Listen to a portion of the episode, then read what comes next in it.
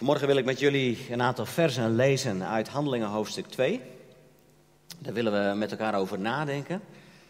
De versen 37 tot en met 42. En dan willen we in de overdenking, in de prediking met name stilstaan bij vers 42. Handelingen 2 vanaf vers 37. En er staat, toen ze dit hoorden, waren ze diep getroffen en vroegen aan Petrus en de andere apostelen: Wat moeten we doen, broeders? Petrus antwoordde: Keer u af van uw huidige leven en laat u dopen onder aanroeping van Jezus Christus om vergeving te krijgen voor uw zonden. Dan zal de Heilige Geest u geschonken worden.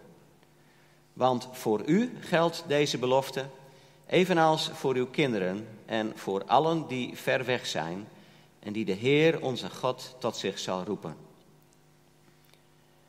Ook op nog andere wijze legde hij getuigenis af, waarbij hij een dringend beroep op zijn toehoorders deed met de woorden: Laat u redden uit dit verdorven mensengeslacht.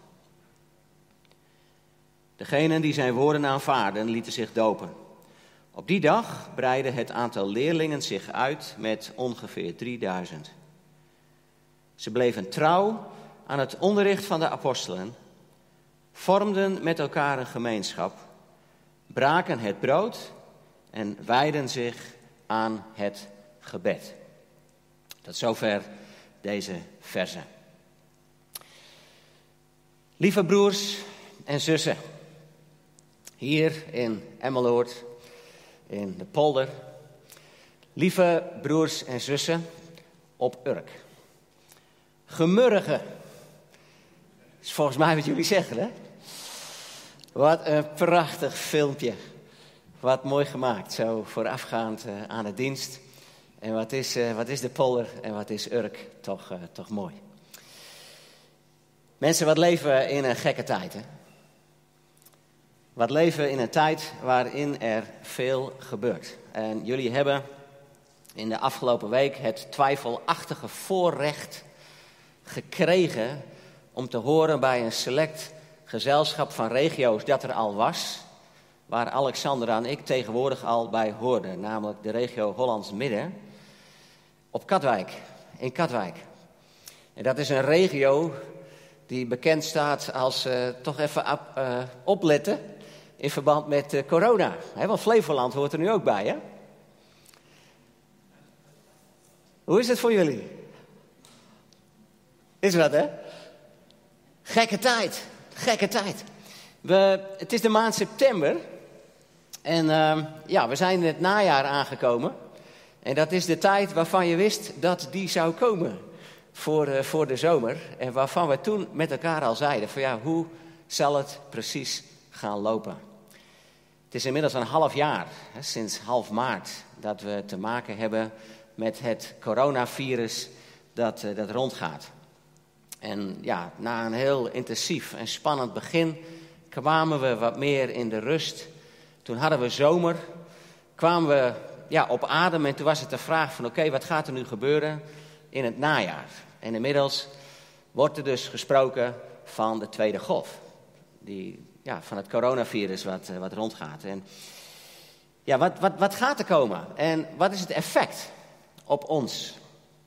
Wat doet het met ons? En eigenlijk denk ik dat we sowieso voor een tijd staan, een nieuw seizoen, waarin veel gebeurt en waarin veel gaat gebeuren, wat ons onrust gaat geven.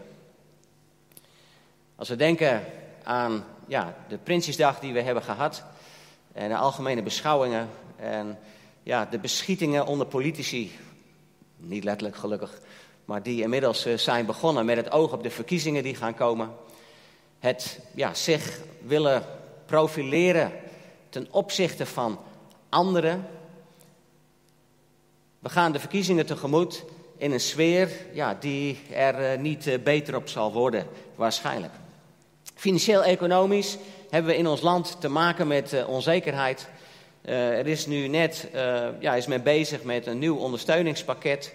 Maar de verwachting is dat het best ook spannend gaat worden voor bedrijven, voor, voor ZZP'ers. En het is de vraag hoe dat precies gaat lopen. En dat is spannend. Sociaal-maatschappelijk hebben we te maken met onrust. Het coronavirus, we waren eerst, zou ik willen zeggen, ja, gedwee of we gingen mee. Maar langzaam is het toch wel veel meer losgekomen aan twijfel en vragen. Uh, complottheorieën gaan rond en laten we wel zijn, er bestaat zoiets als complotten. En dat kan onrust geven, maar dat wordt ook op een manier doorgetrokken die echt onrust geeft en waarvan je af moet vragen van ja, wat, wat moet je daarmee, wat kun je daarmee? En de sfeer in ons land wordt er niet beter op als het gaat om onrust en de wijze waarop we met elkaar omgaan. En daar zijn wij volgelingen van Jezus Christus. Dan zijn wij geroepen om de Heere God te dienen in onze generatie. In onze tijd. Zoals het staat verderop in handelingen van David. Dit is de tijd waarin wij Jezus navolgen. En hoe is het dan met ons als gemeente, als gemeentes? Hoe is het met ons als kerk? Kerk breed. Wat is het effect van wat er om ons heen gebeurt? En wat doet het met ons persoonlijk? Het is toch gek, hè? Dat we hier bij elkaar zijn en dat er ruimte is tussen jullie, de anderhalve meter afstand. Dat we ja, zo elkaar blijven volgen, ook via de livestream. En jullie zijn wat dat betreft een gezegende gemeente, dat jullie al zo lang eigenlijk de mogelijkheid hebben eh, van livestream. En dat nu ook onze broers en zussen op Urk zo op deze wijze met ons meeleven, moeten leven. En dat we niet allemaal hier kunnen zijn. De diensten zijn anders. En waar we misschien begonnen, als je zit voor de livestream, toen het allemaal ja, begon en, en, en je voor het eerst voor de livestream ging zitten, nou, nog keurig in de kleding. En uh, netjes, uh, nou, dat zegt men dan, gepikt en gesteven, zeg maar. Klaar voor de zondagse dienst. ja, is misschien nu zo dat je denkt van, nou, ik ben net op tijd wakker geworden en ik zit op de bank de diensten te volgen. Er treedt een bepaalde gewenning op. Kringen die bij elkaar konden komen, maar inmiddels is er ook gezegd van ja, maximaal zes mensen van buiten bij jou thuis uitnodigen. Een half jaar inmiddels. En het doet wat met ons. Ook als volgelingen van Jezus. Weet je dat uit de eerste onderzoeken eigenlijk naar voren komt dat het erop lijkt dat als we weer in de situatie komen dat we met z'n allen bij elkaar mogen komen op zondag, dat dan waarschijnlijk 25% van de mensen die eerder kwamen nu niet meer komen. Een kwart. En hoe kan dat dan? Wel, waar we mee te maken hebben is dat mensen uit het ritme zijn geraakt van hoe je Jezus volgt door ook op zondag naar de dienst te gaan. En dat dat kan maken dat je eigenlijk in je ritmes, in je dagelijks leven verandert. En dat je langzaam eigenlijk kan afdraaien van het vasthouden aan Jezus op een bepaalde manier. Wegglijden langzaam van die toewijding aan de Heer. Maar speelt ook mee een stukje onzekerheid. Als we weer met z'n allen bij elkaar mogen komen, hoe is het dan om dan in je beleving weer hutje-mutje bij elkaar te zijn? Willen we dat nog? Wat er gebeurt, heeft effect, ook op christenen. En er wordt ook best wel gevreesd. Natuurlijk om wat er gebeurt, maar ook op wat het om wat het effect zal zijn op ons volgen van Jezus persoonlijk en gezamenlijk. Wat is het effect van het coronavirus op onze persoonlijke toewijding en op onze toewijding als gemeente aan de Heer? Komen we als kerk misschien in of gaan we als kerk misschien ook door een crisistijd? We worden geschud. En wat er gebeurt, kan ons onzeker maken. Lieve broers en zussen, als er een tijd was waarin het van belang is om te geloven dat wij met z'n allen in de hand van de levende God zijn, dan is het deze tijd. Als er een tijd is geweest waarin het van belang is om te weten dat onze hulp en verwachting zijn in de naam van Hem die de hemel en de aarde gemaakt heeft, die trouw houdt tot in aller eeuwigheid en nooit los zal laten wat zijn hand is begonnen, dan is het nu. Wij zijn volgelingen van de Allerhoogste Heer. Die zijn zoon Jezus Christus naar deze aarde heeft gezonden om ons te trekken, om ons de macht te geven een kind van Hem te worden. Hij leidt deze wereld naar Zijn raad. Wij zijn onderdeel van Zijn heilsplan en Hij heeft alles vast in handen. Amen. Als er een tijd was om dat te geloven, dan is het nu.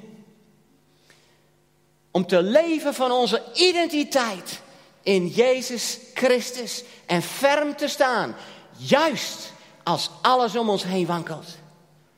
En als er zo'n grote onzekerheid is.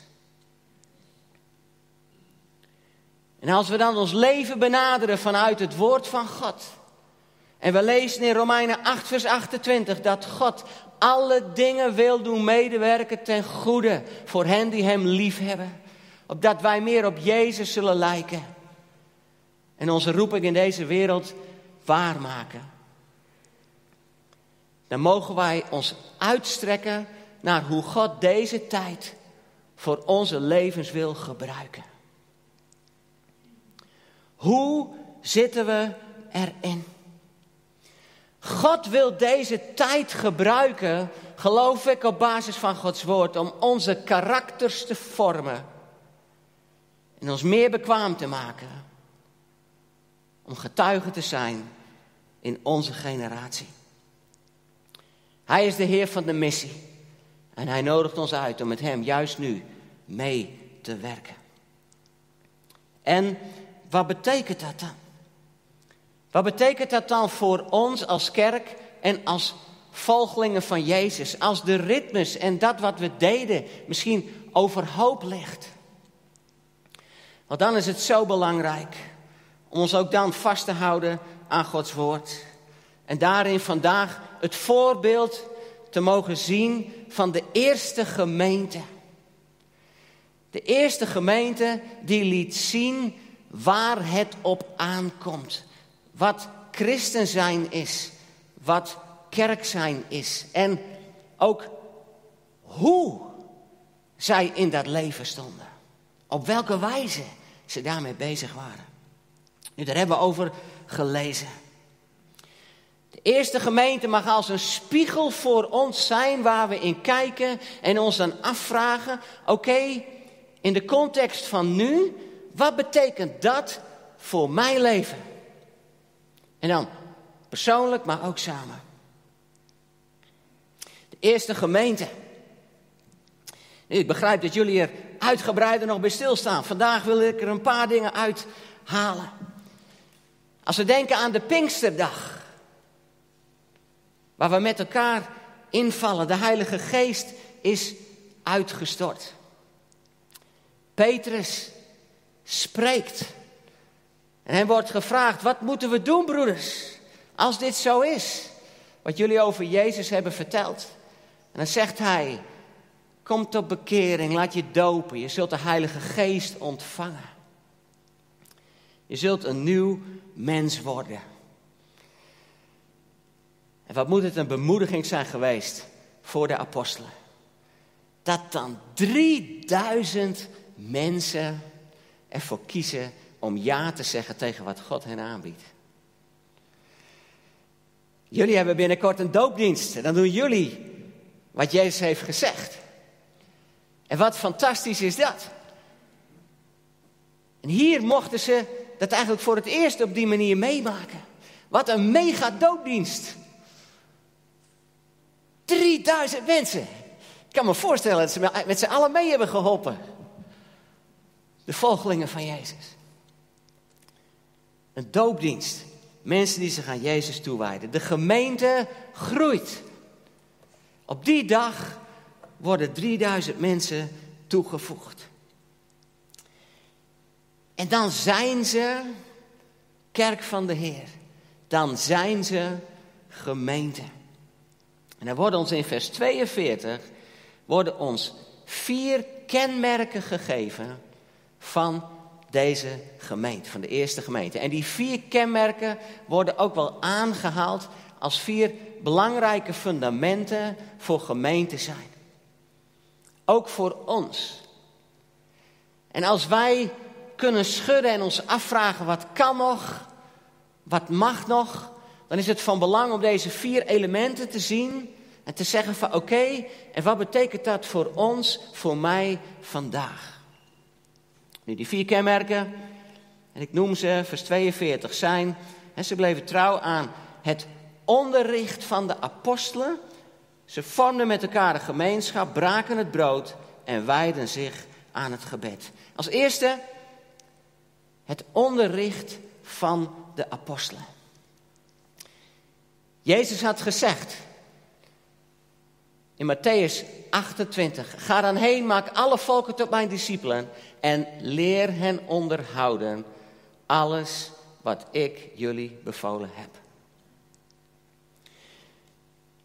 Wat Jezus daar heeft gezegd, dat is, leer de mensen dat zij zich in hun leven, in wat zij meemaken, laten leiden, laten bepalen door wat het woord van God zegt. Het onderwijs van Jezus. Een christen laat zich niet gek maken. Een christen gaat niet mee met de tijdgeest uit welke hoek de wind ook waait. Een christen zal altijd zeggen, wat zegt het woord van God in deze omstandigheden? Wat is het onderwijs van Jezus? Mijn gevoel laat ik bepalen door mijn keuze die erop gericht is, dat het woord van God de leidraad is voor mijn leven.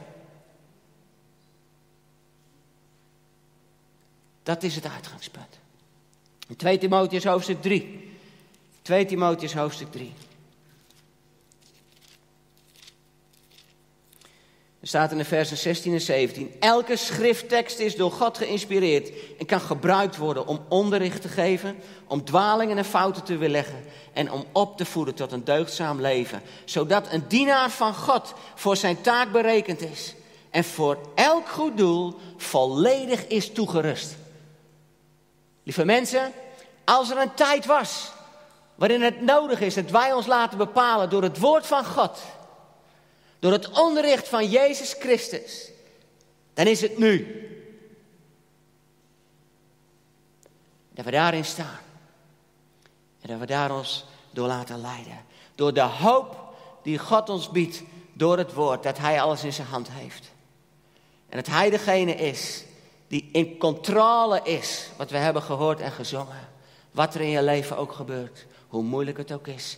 In onze zwakheid staat er wil de kracht van Jezus openbaar worden. Dat is het, mensen.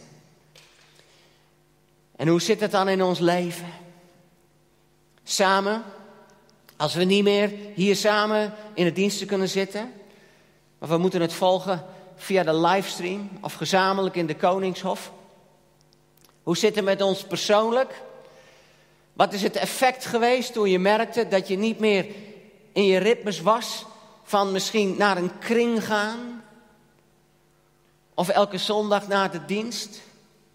Heb je misschien gemerkt van, hé hey, wacht, ik was toch eigenlijk wel afhankelijk van anderen die mij mijn maaltijdje opdienden vanuit het woord van God? Of dat ik langzaam wel merkte dat ik afgleed? En heb je misschien gemerkt van, hé, hey, wat is de plaats van het woord van God in mijn eigen leven? In mijn discipline om zelf het woord van God te lezen elke dag. Te zeggen, Heer, wilt u spreken? Wij kunnen niet zonder het woord van God. En deze tijd brengt aan het licht waar wij stonden. En mag ons dan ook uitdrijven naar een aanpassing in de zin van nu zelf dat woord van God ter hand nemen. De eerste gemeente, daarin had het woord van God een centrale plaats. Als we kijken naar het tweede element, ze vormden met elkaar een gemeenschap. En dan gaat het hier over de koinonia, het optrekken met elkaar, het delen met elkaar van je leven. Leven met God, leven met elkaar, het dienen van elkaar. En Jezus heeft gezegd, hieraan zullen alle weten dat jullie mijn discipelen zijn en die jullie liefde hebben onder elkaar. En er staat in 1 Korinthe hoofdstuk 12, 1 Korinthe hoofdstuk 12 vanaf vers 24. God heeft ons lichaam zo samengesteld dat de delen die het nodig hebben ook zorgvuldiger behandeld worden. Zodat het lichaam niet zijn samenhang verliest, maar alle delen elkaar met dezelfde zorg omringen. Wanneer één lichaamsdeel pijn lijdt, lijden alle anderen mee. Wanneer één lichaamsdeel met respect behandeld wordt, delen alle anderen in die vreugde. Wel nu, u bent het lichaam van Christus en ieder van u maakt daar deel van uit. Gemeente zijn houdt in dat je broers en zussen van elkaar bent. Eerste gemeente deelde het leven met elkaar. Als de een te maken had met lijden, dan leed de ander mee. Als de een blij was, dan was de ander ook blij. Men verkocht zelfs materiële goederen om de ander tegemoet te komen. Zo trok men met elkaar op. Als wij in die spiegel kijken en denken aan de coronatijd, dan is misschien de wijze waarop wij die zorg voor elkaar veranderd. Zoals wij die zorg voor elkaar hadden vanuit de kerk, moeten we misschien constateren dat dat niet meer gebeurt. Maar als we dan in de spiegel kijken van de eerste gemeente, dan zien we dat dat eigenlijk altijd alle verantwoordelijkheid is geweest van ons allemaal, ook persoonlijk.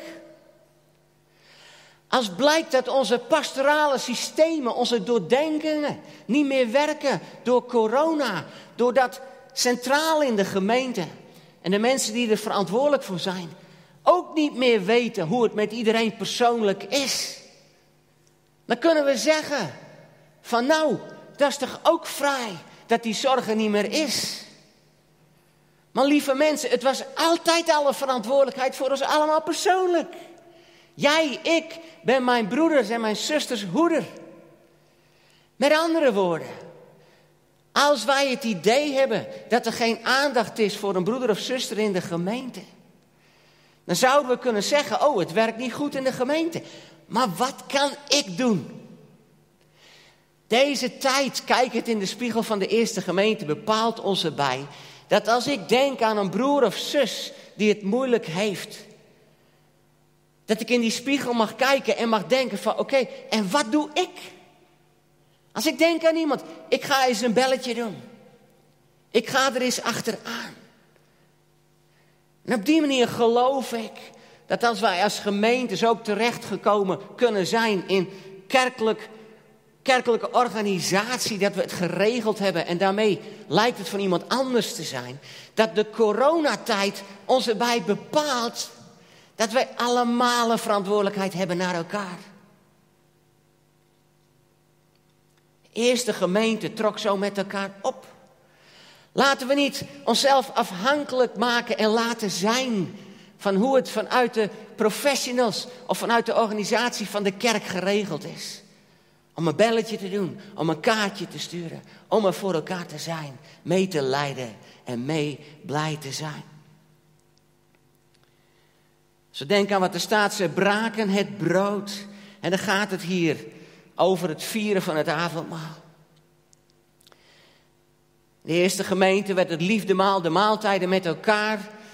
Die werden afgesloten met het samen gedenken dat wat Jezus had gezegd. Doe dit zo dikwijls jullie mij gedenken. Breek het brood als teken van mijn gebroken lichaam. Drink van de wijn als teken van mijn vergoten bloed. Jezus wist hoe belangrijk en fundamenteel het was. Dat wij onszelf erbij bepalen, regelmatig, dat het allemaal genade is. En wat zit daar ook een boodschap van hoop in? Dat wij het niet kunnen, maar ook niet hoefden te volbrengen. Dat God de God van trouw is, die eerst naar ons had omgezien. En dat als je het avondmaal viert, dat je mag weten, God heeft mij in de gaten, ook als ik Hem niet in de gaten heb. En dat je de dood van Jezus verkondigt totdat Hij komt. En zoals daar in 1 Korinthe 11 ook over gesproken wordt. En wat is het vieren van het avondmaal geweldig? Als we merken hoe ellende, verdriet en dood rondgaat wereldwijd. En dan kijken wij naar de komende maanden en dan vragen we hoe erg het in Nederland wordt. Maar als we de beelden zien van India, als we de beelden zien ook van Amerika, waar zoveel gebeurt. Lieve mensen, wat is het een boodschap van hoop dat je dan het avondmaal mag vieren en mag weten. Niet de dood heeft het laatste woord. Niet ellende heeft het laatste woord. Ik ben gekocht en betaald met het bloed van Jezus Christus. En als er staat in 1 Korinthe 11, zo, zo dikwijls gij dit doet, verkondigt gij de dood Heren. Ik geloof dat er voor ons een taak is om de overwinning van Jezus Christus te proclameren. Ten overstaan van de overheden en machten in de hemelse gewesten. De Satan die niets liever doet dan verdeeldheid brengen. Als we denken aan iets als de anderhalve meter regel, afstand. Die we hanteren omdat dat verstandig is. Maar in zich afstand is niet uit de Heer. Afstand is niet uit de Heer. En waar de boze zich in de handen wrijft met alles wat er nu gebeurt, mogen wij door het vieren van het avondmaal proclameren: Satan, jij denkt dat je gewonnen hebt. Maar er is maar één koning over deze wereld. En dat is Jezus Christus en die gekruisigd. En zijn overwinning beleid ik door te eten van het brood en te drinken van de wijn. lieve broers en zussen, misschien ga ik nu iets schokkends zeggen. Want ik weet niet wat de mores is in de baptistengemeente in, in de fontein op dit moment. Maar vier het avondmaal. Doe het centraal, maar doe het ook thuis. Doe het ook thuis. In kring, aan het eind van de maaltijd. En peper het de boze in. Peper het hem in. Ik eet van dit brood en ik drink van deze wijn, omdat er maar één Heer is. En dat is Jezus Christus. Die ons heeft lief gehad. Die van me houdt. Die het leven geeft. En ook al neemt Hij ons goed en bloed af. Ik ga ten hemel in. En ik erf zijn koninkrijk. Staan in onze identiteit. En de overwinning van Jezus proclameren. En er staat er, als vierde, zij wijden zich aan het gebed. En ook wat dat betreft, lieve broers en zussen. Als er een tijd was dat het van belang was om persoonlijk en samen te bidden, dan is het nu. Wat heeft corona gedaan met jouw gebedsleven? Wat heeft jou misschien in beslag genomen als je ochtends wakker werd of ochtends wakker wordt? Wat, wat, wat wil op je springen aan zorg? Naar geest, naar ziel, naar lichaam. Wat wil jou grijpen, alsof het aan je deur ligt? Hoe fundamenteel is het om nu de discipline te hebben van een leven van gebed? Natuurlijk is het fijn dat anderen voor je bidden. En dat doen we hier ook. En zoals we ook met de familie Tensen meeleven. Maar wat is het heerlijk om te weten, bijvoorbeeld van de familie Tensen, dat zij mensen zijn die zelf ook mensen van gebed zijn. En dan is het van belang op het moment dat zij het moeilijk hebben, dat ze weten dat wij biddend om hen heen staan. Maar juist in deze tijd ook mogen wij onszelf bij de lurven grijpen en zeggen, en bidden zal ik, bidden zal ik. Als de dag begint, ik weet niet wat er komt, maar er is de God die heeft gezegd, zonder mij kun je niks doen. Vraag het mij. En als ik denk aan wat er staat in Jacobus hoofdstuk 1. Als je in wijsheid tekort schiet, bid dan en God wil het geven. De eerste gemeente, zij die het woord van de apostel hadden aangenomen, lieten zich dopen. Ze ontvingen de Heilige Geest. En dan staat er dat zij deze vier kenmerken hadden. Onderricht van de apostelen, het woord van God. Een gemeenschap vormen met elkaar het brood breken en zich wijden aan het gebed. En weet je wat ik nou het opmerkelijke vind? Dat is wat het begin van vers 42 is. Want daar staat er, ze bleven trouw aan. En daar komen die vier kenmerken.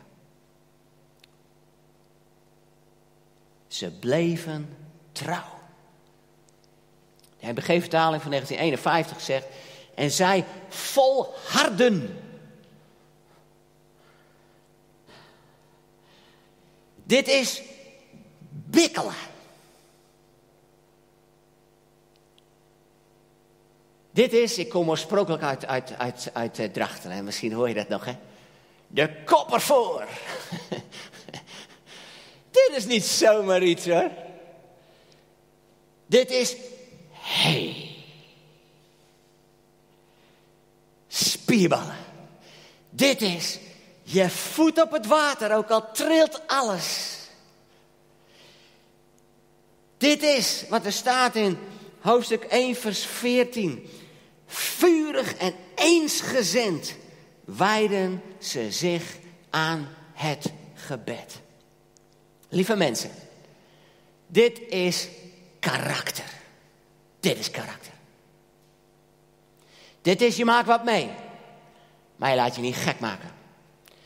Dit is dat je denkt, ik ga ten onder. Nou heeft de boze me te pakken. Maar dat je in de kracht van Jezus zegt.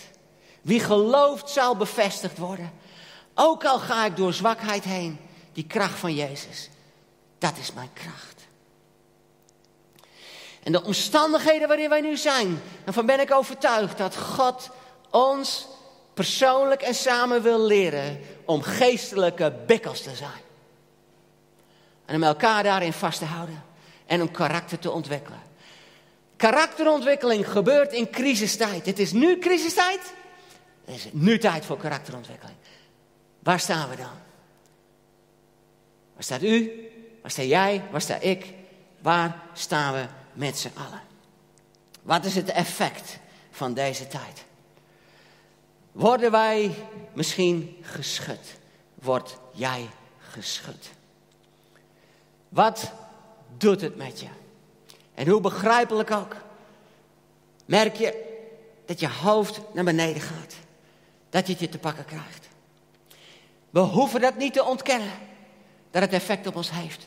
Alleen wat doen we ermee? Glijden we dan af? Laten we het dan zitten? Of zeggen we dan, hé hey, wacht even. Wie ik ben wordt bepaald door wie ik ben in Jezus Christus. Mijn identiteit ligt vast in Hem. En ik kies ervoor om met Hem meer dan overwinnaar te zijn. En bid voor mij. Ik maak deze keus om aan Jezus vast te houden. Hem het voordeel van mijn twijfel, als je die misschien hebt, te geven. En te zeggen, met mijn God spring ik over een muur. Mensen, dit is geen goedkoop praatje. Ik geloof werkelijk dat dit de tijd is waarin we mogen verzilveren dat de Heilige Geest in ons woont, die de geest is van kracht, van liefde en van bezonnenheid. Aan God ligt het niet. Het is aan ons om daarin te stappen. Hoe zit het met mijn motivatie? Blijkt misschien, hè, men zegt dan, dan, dan voor mensen die ervoor hebben doorgeleerd hè, over, over motivatie en hoe het werkt. Dan heeft men het over twee soorten motivatie: extrinsiek en intrinsiek. Extrinsiek is dat je wordt gemotiveerd door redenen van buitenaf. En, en, en, dan, dan zegt men nog twee dingen. Dat kun je doen met een wortel en met een stok. Onze overheid, die breekt zich het hoofd. Hoe krijgen wij mensen gemotiveerd om zich aan de maatregelen te houden? Wat is nou de wortel? Dan schets je al het positieve wat je krijgt. Alles wat je ontvangt van buiten, als je doet wat goed is. Dat is de wortel, zeg maar. Je probeert mensen te verleiden. Alleen die wortel, die kan dus vervallen als niets positief is. Nou, dan zegt men, je kan mensen motiveren met de stok. Van achter, hè? Dus je moet je zo'n ezel voorstellen, de wortel hangt ervoor en de, de, daarachter heb je de stok. ja, dan, eh, dan, eh, dan, dan krijg je een boete. Een boete als je het niet doet. Dan word je van buiten gemotiveerd. Nou ja, we kennen nu ook het fenomeen grapperhaus. Hè? Een grapperhausje. We hebben allemaal te maken met dat wat wel eens vergeten. En die heeft, onze, minister Grapperhaus heeft nu ook een boete gekregen. Wat hem dan moet motiveren om goed op te letten. Als we afhankelijk zijn van motieven van buiten, dan zijn we beperkt. Als jij als christen, als volgeling van Jezus, jezelf afhankelijk hebt gemaakt van motieven die jou van buiten worden aangereikt, dan ben je heel kwetsbaar. Waar het om gaat is dat wij intrinsiek gemotiveerd zijn, van binnenuit. Dat wij Jezus volgen vanuit liefde voor Hem en uit liefde voor Hem gemotiveerd zijn om te doen wat Hij zegt. En mensen, dat is het. Dat is het. Wat is het belangrijk om vanuit die motivatie van binnenuit nu in het leven te staan? En door te bijten en vast te houden. En mag ik zeggen tot de oudere generatie. Jullie die weten wat het is om crisissen mee te maken. Misschien mensen die de oorlogsjaren nog hebben meegemaakt. En als je het moeilijk hebt. Ik zou je willen oproepen. Jullie hebben laten zien dat je het kon in het verleden. Ook als het nu weer moeilijker gaat worden, hou vast. Zoek het bij de Heer. En ga er doorheen met Jezus. Als het gaat om de jongere generatie. Waar het tot nu toe misschien allemaal voor de wind is gegaan. Dit is een tijd om er te staan en Jezus te volgen. En te leren wat het is om door te bijten en vast te houden in de naam van Jezus. Daarin heb je ook elkaar als jeugdgroep gekregen. Om elkaar daarin te stimuleren. Lieve mensen, karakter vormen in crisistijd. En dan vanuit die principes met elkaar zoeken naar wat wel mogelijk is. Misschien nieuwe vormen van samen zijn ontwikkelen. Nieuwe vormen van zelf het woord lezen. Van het voor elkaar zorgen. Van avondmaal vieren. Van biddend bij elkaar zijn, misschien via Zoom of Skype. Nieuwe vormen, creatief zijn. Vanuit die toewijding. Dat je Jezus vasthoudt. En ik ben ervan overtuigd, als we dat doen, dat God ons dan zegent om juist nu tot een zegen te zijn voor de mensen om ons heen. En het is mijn gebed en het mag ons gebed zijn. Dat we zo zullen staan. Dat we sterk zullen zijn. En dat we het verschil maken in een tijd van verwarring en van onrust. Dat de Heer ons daarin zegenen. Ik wil ons graag voorgaan in gebed daarvoor.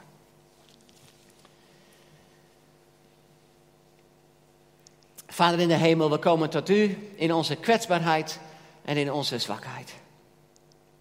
In een tijd waarin zoveel gebeurt. In een tijd waarin we geschud worden. In een tijd waarvan we merken dat het dingen met ons doet. In ons leven, in de samenleving waarin we staan. In ons leven als christen, in onze omgang met u. Heer, we worden geschud. Maar we willen tot u komen vanmorgen. En als we zo in de spiegel hebben gekeken van de eerste gemeente. Dan hebben gezien hoe zij, hoe jonggelovig ze waren, ervoor hebben gekozen om trouw te zijn. Om te volharden. In het zoeken van uw woord. In het optrekken met elkaar. In het proclameren van de overwinning van Jezus door het vieren van het avondmaal. En in het samen bidden. Heer, als onze ritmes overhoop liggen. Als ons leven is geschud. Als we diep van binnen misschien onzeker zijn geraakt. Help ons om in die spiegel te kijken. En te staan in onze identiteit. En ook in onze zwakheid en onze onzekerheid te zeggen. Ik zoek het bij Jezus. Ik dien de koning van deze wereld. Heer, dat willen we bidden voor elkaar persoonlijk. U kent ons, ieder persoonlijk. Dat bidden we voor elkaar als gemeente. Help ons om zelf te staan. Help ons om elkaar vast te houden. Help ons om daar allemaal een rol in te spelen. Heer, laat het zijn, Heilige Geest. U die ons heeft overtuigd van zonde, gerechtigheid en oordeel. Die ons tot een kind van Jezus heeft gemaakt. Wilt u die geest van kracht zijn? Die mij helpt als ik mijn hand in uw hand leg en zeg: Heer, ik wil trouw zijn aan u. En ik wil doen wat u zegt. Heer wil die genade geven, Heilige Geest. Wilt u dat in ons werken op het moment dat wij zeggen: Heer, doet u dat werk in ons? En dat zeggen wij nu, Heer. En laat het dan zijn dat juist als ik door zwakheid ga, dat de mensen om mij heen merken dat ik sta. Omdat God mijn bron van hoop is en mijn kracht. Dat wij zoutend zout zijn. Dat wij in deze wereld mensen zijn die het zien zitten. Niet om wat er om ons heen gebeurt, maar omdat er een God is die zegt: Je hoeft hier niet alleen door te gaan. Vader, dank u wel dat uw woord ons wil leiden. Hou ons daarin vast. Heer, we vertrouwen elkaar zo aan u toe. Of we nu hier zijn in dit gebouw, of via de livestream, of in de Koningshof. Heer, of als we dit misschien later nog bekijken. Zegen ons zo. Sterk ons, opdat we tot een zegen mogen zijn. In de naam van Jezus. Amen. Amen. We gaan samen zingen.